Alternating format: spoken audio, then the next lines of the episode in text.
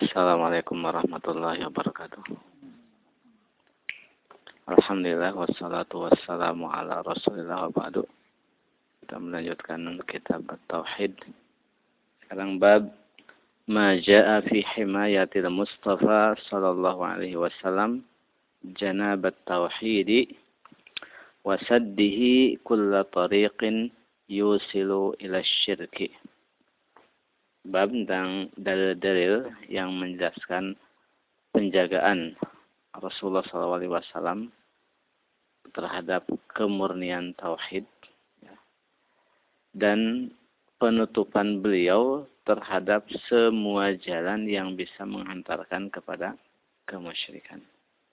Jadi hal-hal yang bisa menghantarkan kepada kemusyrikan dihalangi sudah ditutup.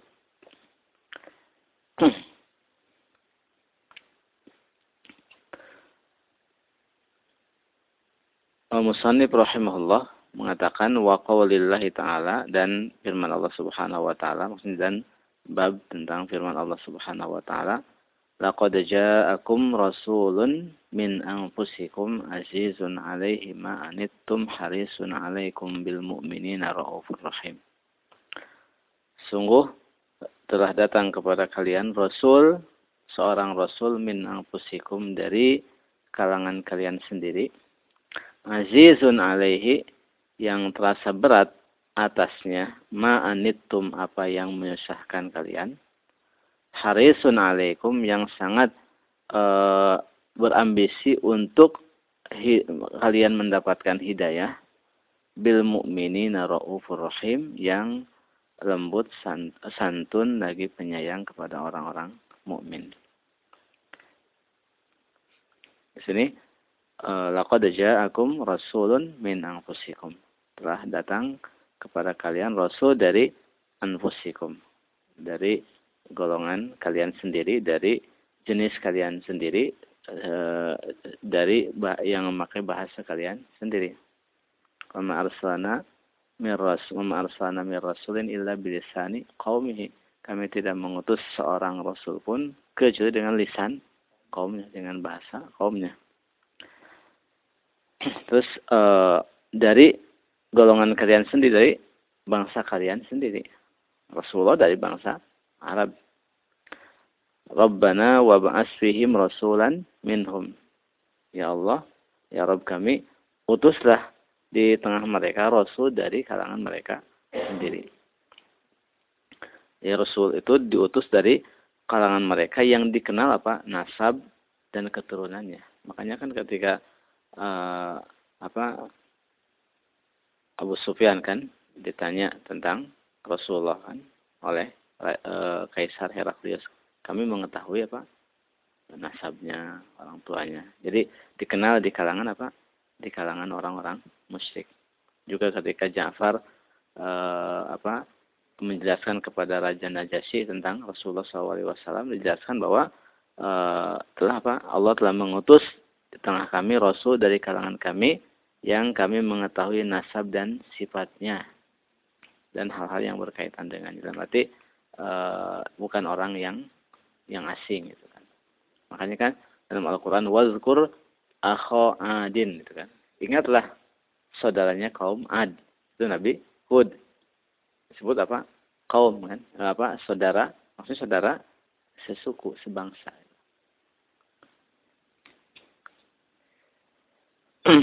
Kemudian uh, jadi ini angpusikum disebutkan di sini uh, dari Ja'far ibn Muhammad dari ayahnya laqad ja'akum rasulun min anfusikum. Dia mengatakan lam yusibhu syai'un min wiladatil jahiliyah. Yang tidak tertimpa sedikit pun noda perlahiran uh, kelahiran ala orang jahiliyah. Karena orang-orang jahiliyah itu memiliki macam pernikahan yang beraneka ragam. Di antaranya pernikahan yang kayak yang biasa, yang yang diakui oleh Islam, yang ada wali dan saksi. Ada sifatnya wanita pelacur yang memasang apa bendera. Siapa yang mau datang ke dia, silahkan kan. Nanti kalau lahir orang, dikumpulin orang-orangnya kan, bayinya mirip siapa, nanti dia tunjuk mirip si Tidak boleh ngelak gitu kan. Sebutkan dalam hadis Bukhari ada empat macam itu kan. Nah, e, garis turunan Rasulullah dari Nabi Adam sampai Rasulullah SAW itu semuanya keturunan nikah. Tidak jalur yang apa zinanya tidak ada. Jadi e, suci itu kan.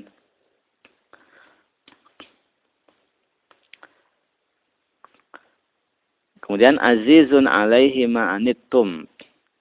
Itu terasa berat atas beliau apa yang membuat berat umatnya. Makanya kan Rasulullah mengatakan laula an asyqa ala ummati la amartuhum bisiwaki ma'akuli wudu. Seandainya tidak khawatir memberatkan umatku tentu aku perintahkan mereka bersiwak setiap wudu. Karena khawatir memberatkan tidak diperintahkan. Jadi sifatnya apa? Sunnah saja Makanya dalam hadis Rasulullah mengatakan bu istu bil hanifiyatis samhah. Aku diutus dengan al hanifiyah, tauhid, agama tauhid yang murni as-samhah syariat yang mudah. Diangkat dari umat ini apa? Al-aglal, ya, beban-beban eh, taklif-taklif yang dahulu dibebankan kepada umat-umat terdahulu. Umat terdahulu tobat saling dibunuh kan kalau e, pakaian bersuci kalau kena najis di apa di dibuang itu kan digunting jadi aglal itu kan e, termasuk e, yang diangkat dari umat Rasulullah SAW. Rasul mengatakan juga dalam hadis sahih inna hadza din yusrun. Hasilnya din ini apa? Mudah. Tapi bukan artinya mudah seperti orang-orang sekarang mengartikan apa? Yang penting yang mudah-mudah mereka pilih bukan maksudnya uh, tidak ada suatu yang halal yang mubah uh, di antara hal-hal yang disyariatkan melainkan Rasulullah memilih, memilih yang paling mudah itu kan selagi bukan dosa. Kalau dosa walaupun mudah ya tidak boleh. Gitu kan. Tapi walaupun din ini mudah, tapi terasa apa? Berat terhadap orang yang yang tidak diberikan Allah hidayah. Makanya kan uh, uh, ketika Muadz bin Jabal bertanya kepada Rasulullah, "Akhbirni bi amalin yudkhiluni jannata wa yubaiduni anin nar." Uh, berikan kabar kepadaku tentang amalan yang memasukkan saya ke dalam surga dan uh, menjauhkan saya dari api neraka. Rasul mengatakan, "Laqad sa'alta an azimin wa innahu la yasirun ala man yassarahu Allah taala alaih. Engkau telah bertanya sesuatu yang besar. Tapi ia mudah atas orang yang Allah mudahkan untuk melakukannya. Sebutan tauhid, salat, zakat, saum, haji. Makanya kan salat kan mudah kan? Ya orang tapi banyak yang tidak salat. Padahal sehat, lebih sehat dari kita. Kan? Lebih kuat badannya. Saum juga demikian. Yang kaya banyak orang tidak haji juga. Apalagi tauhid. Kemudian harisun alaikum yang sangat apa? Sangat serius, sangat berambisi untuk supaya kalian mendapatkan hidayah. Yang sangat menginginkan menyampai, apa, memberikan kepada kalian manfaat dunia dan akhirat. Makanya Abu Zar mengatakan, tarakana Rasulullah sallallahu alaihi wasallam wa ma ta'irun yuqallibu janahaihi fil hawa illa wa huwa yadhkuru lana minhu ilman. Rasulullah sallallahu alaihi wasallam telah meninggalkan kami sedangkan tidak ada seekor burung pun yang mengepakkan sayapnya di angkasa di udara melainkan beliau telah menyebutkan kepada kami ilmu tentangnya. Jadi maksud maksudnya e, tidak ada sesuatu pun yang bisa yang manfaat bagi umatnya baik untuk dunia maupun akhirat melainkan telah dijelaskan oleh Rasulullah SAW. Juga Rasulullah mengatakan, "Ma baqiya syai'un yuqarribu minal jannati wa yuba'idu minan nari illa waqad bayyantuhu lakum." Tidak tersisa Eh, sesuatu pun yang mendekatkan ke surga dan menjauhkan dari neraka kecuali telah aku jelaskan kepada kalian. Jadi semua eh, pintu-pintu surga sudah dijelaskan. Pintu-pintu neraka telah dihati-hatikan juga. Itu sangat karena saking beliau menginginkan umatnya ini apa mendapatkan hidayah. Kan tadi kan hidayah dari uh, dari manusia, dari Rasulullah, dari para ulama, para doa adalah hidayah irsyad gitu kan dan bayan sedangkan dari Allah hidayah taufik dan al-qabul. Kemudian bil mu'minina raufur rahim. Santun, lembut, e, penyayang terhadap orang-orang mukmin. Makanya Allah mengatakan wahfid janahaka limanit taba'aka minal mu'minin fa in asauka faqul inni bari'um mimma ta'malun. Rendahkanlah dirimu kepada orang-orang mukmin yang mengikutimu. Kalau mereka maksiat kepadamu, maka katakanlah aku berlepas diri dari apa yang kalian lakukan.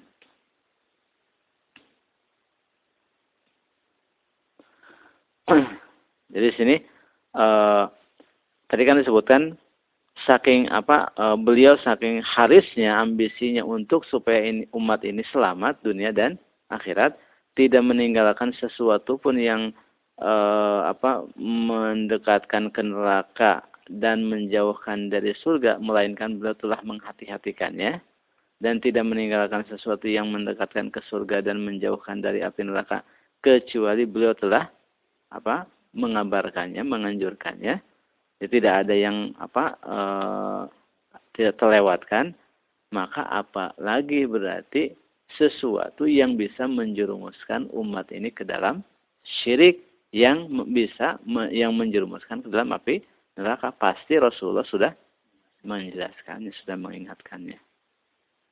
Di antaranya apa? Larangan apa? Mengagungkan kuburan mengkultuskan orang-orang soli sholat di pinggir kuburan ya. Eh, yang mana hal itu bisa menghantarkan kepada apa syirik pada kemudian hari itu, itu sudah dijelaskan itu saking harisnya beliau terhadap umat ini supaya mendapatkan hidayah. Kemudian An Nabi Hurairah radhiyallahu taala anhu qala qala Rasulullah sallallahu alaihi wasallam la taj'alu buyutakum qubura wa sallu alayya fa inna salatakum tablughuni haitsu kuntum. Rawahu Abu Daud bi isnadin hasanin wa arwatuhu siqat dari Abu Hurairah radhiyallahu taala anhu Rasulullah SAW mengatakan jangan kalian menjadikan kubur rumah kalian sebagai kuburan. Dan jangan kalian menjadikan kuburanku sebagai id dan uh, ucapkanlah salawat terhadapku karena salawat kalian itu sampai kepadaku di mana saja kalian berada. Di sini Rasul mengatakan jangan jadikan rumah-rumah bagaikan kuburan. Apa maksud e, menjadikan rumah seperti kuburan? Yaitu rumah tidak dilakukan sholat di dalamnya, tidak dilakukan ibadah di dalamnya, tidak dilakukan doa, tidak baca Quran di, di dalamnya itu menjadikan rumah sebagai kuburan. Artinya kuburan itu bukan tempat untuk sholat, bukan tempat untuk baca Al-Quran. Makanya uh, dalam hadis Sahih Muslim Rasul mengatakan maqabira fa inna syaitan yafirru minal baitil ladzi yus, uh, yasma'u surat al-baqarah tuqra'u fihi jangan kalian menjadikan rumah-rumah kalian sebagai kuburan karena sebenarnya setan lari dari rumah yang dia mendengar surat Al-Baqarah dibaca di dalamnya. Ini kaitan jangan jadikan rumah kalian bagaikan kuburan. Karena setan lari dari rumah yang dibacakan surat Al-Baqarah. Maksudnya, bacalah rumah di rumah kalian. Jangan jadikan seperti kuburan. Artinya, kuburan bukan tempat untuk baca Al-Quran. Makanya, termasuk e, menyelisihi sunnah, orang baca apa? Yasin di kuburan. Kan? Apalagi bahkan taman di Al-Quran. Di kuburan kan banyak orang kalau udah mati apa? Nyawa juru apa? E, juru apa? Iya, apa? Biro baca Quran se, apa e, berapa hari kan dibayar sampai hatam di, di kuburan ada kan ini apa kata Rasul jadi e, kuburan itu bukan tempat untuk baca Quran bukan tempat untuk salat makanya rumah dilarang jadikan seperti kuburan itu tidak dilakukan sholat dan baca Quran karena yang tidak dilakukan bacaan uh, baca Al-Quran dan sholat itu hanyalah kuburan.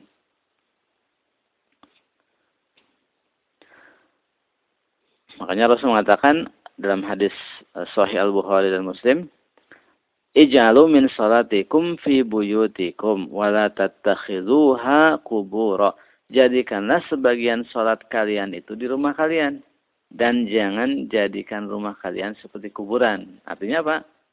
Salat di kubur, eh, kuburan itu bukan tempat salat. Kalau salat di rumah lah gitu. Makanya kalau orang salat di kuburan walaupunnya salatnya kepada Allah itu menyelisih sunnah Rasulullah SAW.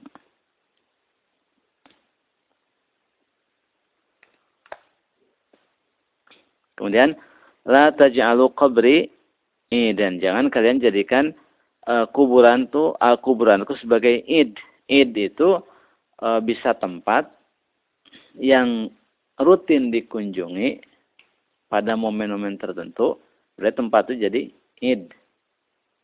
Terus bisa waktu juga. Waktu berulang baik sebulan sekali atau sepekan sekali atau setahun sekali disebut id. Makanya Jumat disebut Id kan karena sepekan sekali uh, apa berputar jadi maksudnya jangan menjadikan kuburan Rasulullah sebagai tempat apa uh, tadi orang tiap bulan tertentu datang ke situ berarti sudah menjadikan sebagai id itu kuburan beliau atau pada uh, apa namanya waktu-waktu uh, tertentu ya, bulan-bulan ya, tertentu dikunjungi masal itu itu menjadikan sebagai sebagai id. Makanya kan Arafah disebut id, Muzdalifah disebut id. Kenapa? Karena tiap tanggal tertentu dikunjungi oleh apa? Uh, apa? Uh, jamaah manusia. Jadi id itu bukan waktu saja tapi tempat juga ketika dikunjungi dalam waktu yang rutin dan apa kolosal disebut id gitu. Makanya Ibnu Qayyim mengatakan al-'idu ma yu'tadu maji'uhu wa qasduhu min zamanin wa makan. Yaitu yang uh, yang dibiasakan, didatangi dan dituju. Yang dirutinkan, didatangi dan dituju baik tempat, baik waktu maupun tempat. Ini rutin gitu.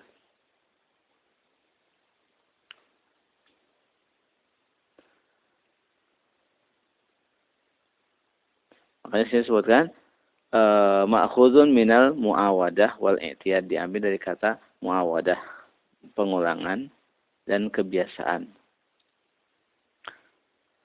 Kalau yang dimaksud kalau itu dimaksudkan tempat, berarti tempat yang dituju untuk berkumpul pada momen-momen tertentu untuk ibadah-ibadah atau yang lainnya. Makanya Masjidil Haram, Mina, Muzdalifah, Arafah Eh, dan masyair semuanya Allah menjadikannya sebagai id. Id. Sebagaimana hari-hari id juga disebut id itu kan. Orang musik punya id waktu maupun tempat. Orang apa? Hindu punya id di daerah apa? Apa? Punya di sungai Indus kan orang Buddha di tempat tertentu. Jadi uh, orang Islam punya id musim haji kan itu di Arafah, di Muzdalifah, di Mina itu idnya tempatnya atau di masjid tiap hari Jumat. Kemudian wasallu alayya fa inna salatakum tablughuni haitsu kuntum uh, bacalah salawat untukku karena salawat kalian itu sampai kepadaku di mana saja kalian berada. Jadi di mana saja, tidak mesti di depan kuburan Rasulullah SAW. Kalau orang ingin mengucapkan eh, salawat, tidak mesti apa ke kuburan Rasulullah SAW.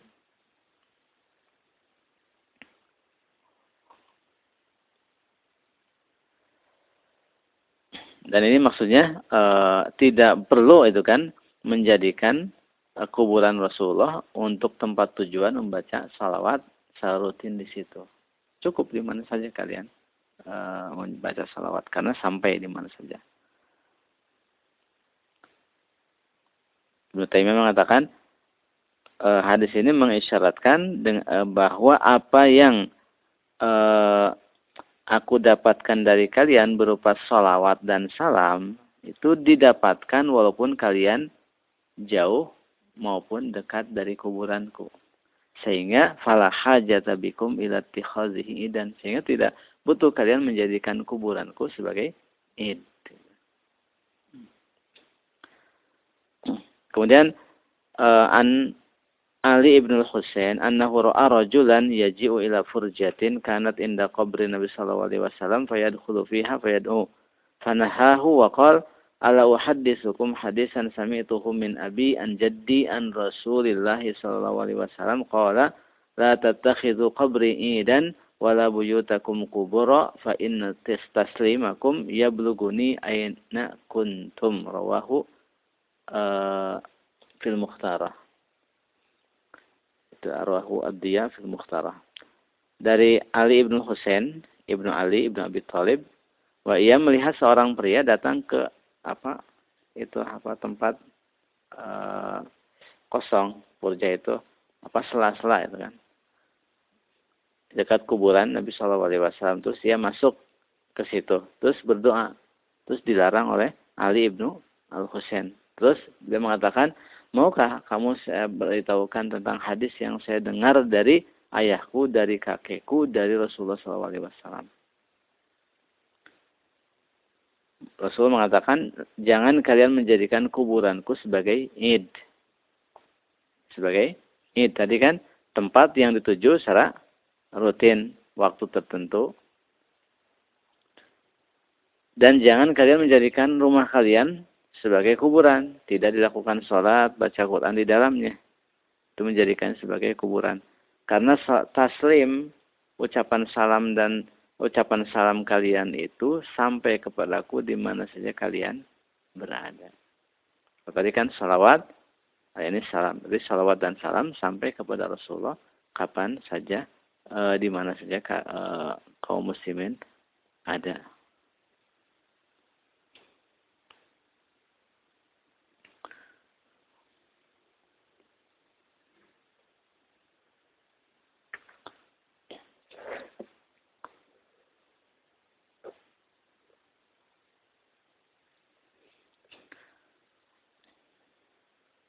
Jadi di hadis ini uh, ada larangan sengaja itu kan uh, mendatangi kuburan Rasul sebagai tujuan. Makanya dalam hadis yang lain kan la tasyuddu ar-rihal illa illa salah sati al-masajid.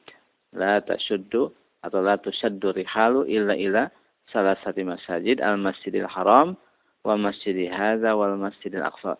Tidak boleh dilakukan safar dalam rangka tujuan ibadah kepada tempat tertentu kecuali ketiga masjid. Masjid Al-Haram, Masjid Kuini, dan Masjid Al-Aqsa. Maksudnya tidak boleh orang bersengaja safar untuk tujuan ibadah tertentu di tempat tertentu kecuali apa? Ketiga tempat itu. Bukan artinya tidak boleh safar kecuali kepada tiga tempat itu. Kalau orang bertanya kan, kalau orang safar ke Madinah cari ilmu kan safar juga ke tempat tertentu. Beda. Kalau yang di hadis ini larangan ke tempat tempatnya itu kan. Kalau cari ilmu ketika ada di Madinah di Madinah ketika adanya di Mekah di Mekah adanya di punya di Syam ya Syam kan. Berarti bukan tempatnya tapi apa?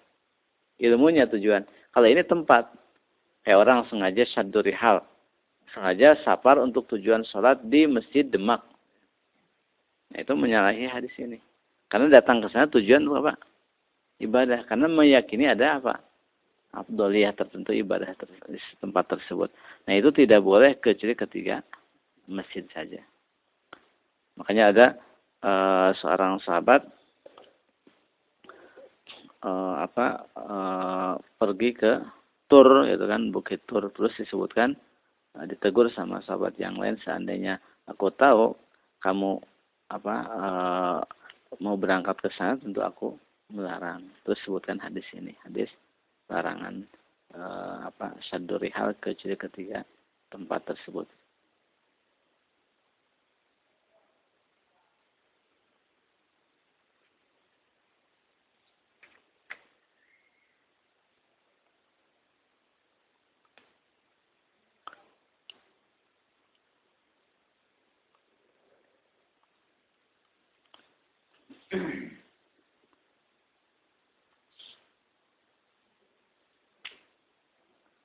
Ya intinya uh, tidak boleh orang melakukan syadurihal baik ke masjid atau ke kub apalagi ke kuburan. Tidak boleh kecuali ketika masjid. Dan orang ketika ke Madinah pun ketika ke Masjid Nabawi tidak boleh menjadikan kuburan Rasulullah sebagai tujuan. Orang ketika ziarah ke Madinah tidak boleh tujuannya untuk menziarahi kuburan Rasulullah, tapi tujuannya adalah sholat di Masjid Nabawi sekalian karena di situ ada kuburan Rasulullah apa mengucapkan salam kepada Rasulullah. Tidak boleh niat awalnya tujuannya pun untuk uh, ziarah itu. Tapi tujuan awalnya adalah apa? Ke Masjid Nabawi karena keutamaan di situ sholat seribu kali lipat sholat di masjid yang lain selain Masjidil Haram. Gitu kan. Dalam hadis kan uh, Salatun fi masjid hadza afdalu min alfi salatin amin alfi salatin ilal masjidil haram. Salat di masjidku ini lebih utama dari salat di masjid yang lain kecuali masjid al-haram. Wa salatun fil masjidil haram afdalu min salatin fi masjid hadza bimi'ati salatin. Salat di masjid haram lebih utama dari salat di masjidku dengan 100 kali lipat. Berarti 100 kali lipat dibandingkan dengan salat di Masjid Nabawi. Sedangkan salat di Masjid Nabawi eh, 1000 kali lipat. Berarti Masjidil Haram 100 kali Eh, seratus ribu uh, kali lipat daripada sholat di masjid yang lain. Kalau masjid Aqsa 500 kali lipat. Sehingga karena ada keutamaan ini, maka orang uh, apa tidak boleh syaddur rihal kecuali ketiga tempat ini. Makanya dalam nazar orang nazar kalau atau nazar untuk i'tikaf saya nazar i'tikaf di masjid umpamanya uh, umpamanya di masjid apa di Irak ya umpamanya. Itu tidak wajib ditunaikan. Karena tidak boleh satu hal itu kan. Tapi kalau nazar untuk i'tikaf atau sholat di masjid yang tiga ini maka wajib ditunaikan Mas saya dalam uh, bab ini bersama tafsir ayat Baro'ah, penafsiran surat Al-Baro'ah yang tadi ayat terakhir itu. Kemudian ib'aduhu ummatahu an hadzal hima ghayatal bu'di. Rasulullah menjauhkan umat ini dari batas-batas larangan dengan sejauh-jauhnya. Dari tapal batas larangan yang bisa mengantarkan kepada yang dilarang. Beliau menjauhkan umat ini sejauh-jauhnya Kemudian zikru hirsihi alaina wa ra'fatihi wa rahmatihi. Penyebutan tentang hirs ya, keinginan beliau yang sangat terhadap kita untuk mendapatkan hidayah, kemudian juga sifat lemah lembut dan kasih yang beliau terhadap uh, kita. Kemudian nahyuhu an ziyarati qabrihi ala wajhin makhsus larangan dari menziarahi kuburan beliau dengan cara tertentu.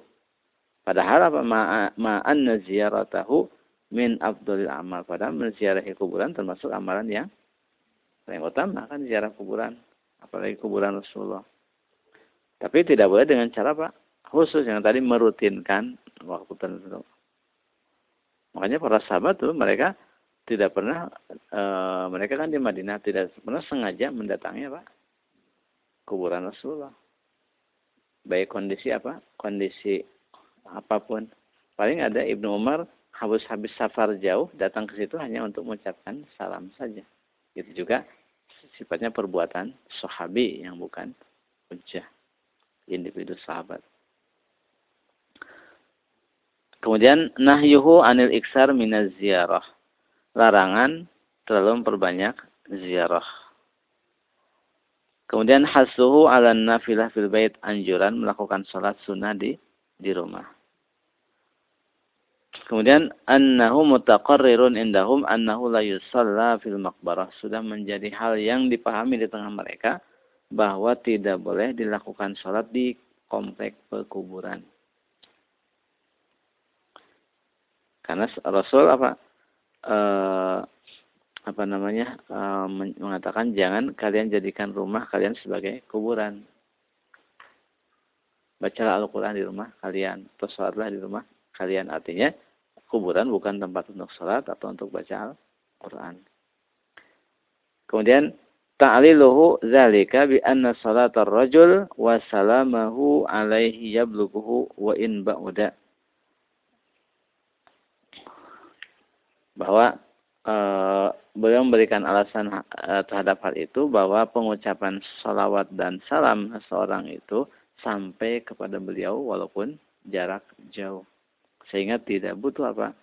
Tidak butuh untuk apa sengaja ya uh, dengan syaduri hal mendatangi kuburan beliau.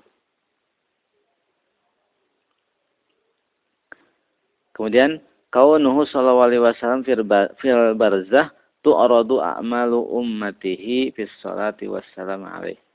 Beliau berada di alam kuburan di mana dipaparkan, diperlihatkan kepada beliau amalan umatnya kaitan dengan masalah salawat dan salam. Maksudnya bukan seluruh amalan umatnya, tapi kaitan salawat dan salam itu disampaikan kepada beliau.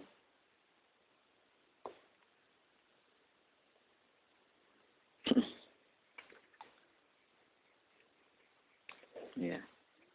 Karena sebagian orang kan uh, orang-orang kuburion kan ya menganggap kehidupan beliau di alam kubur seperti kehidupan di alam dunia itu kan. Padahal ya kehidupan alam kubur ya sifatnya apa hayah barzakhiyah yang beda dengan kehidupan dunia yang sudah terputus apa amalan di dunia ini.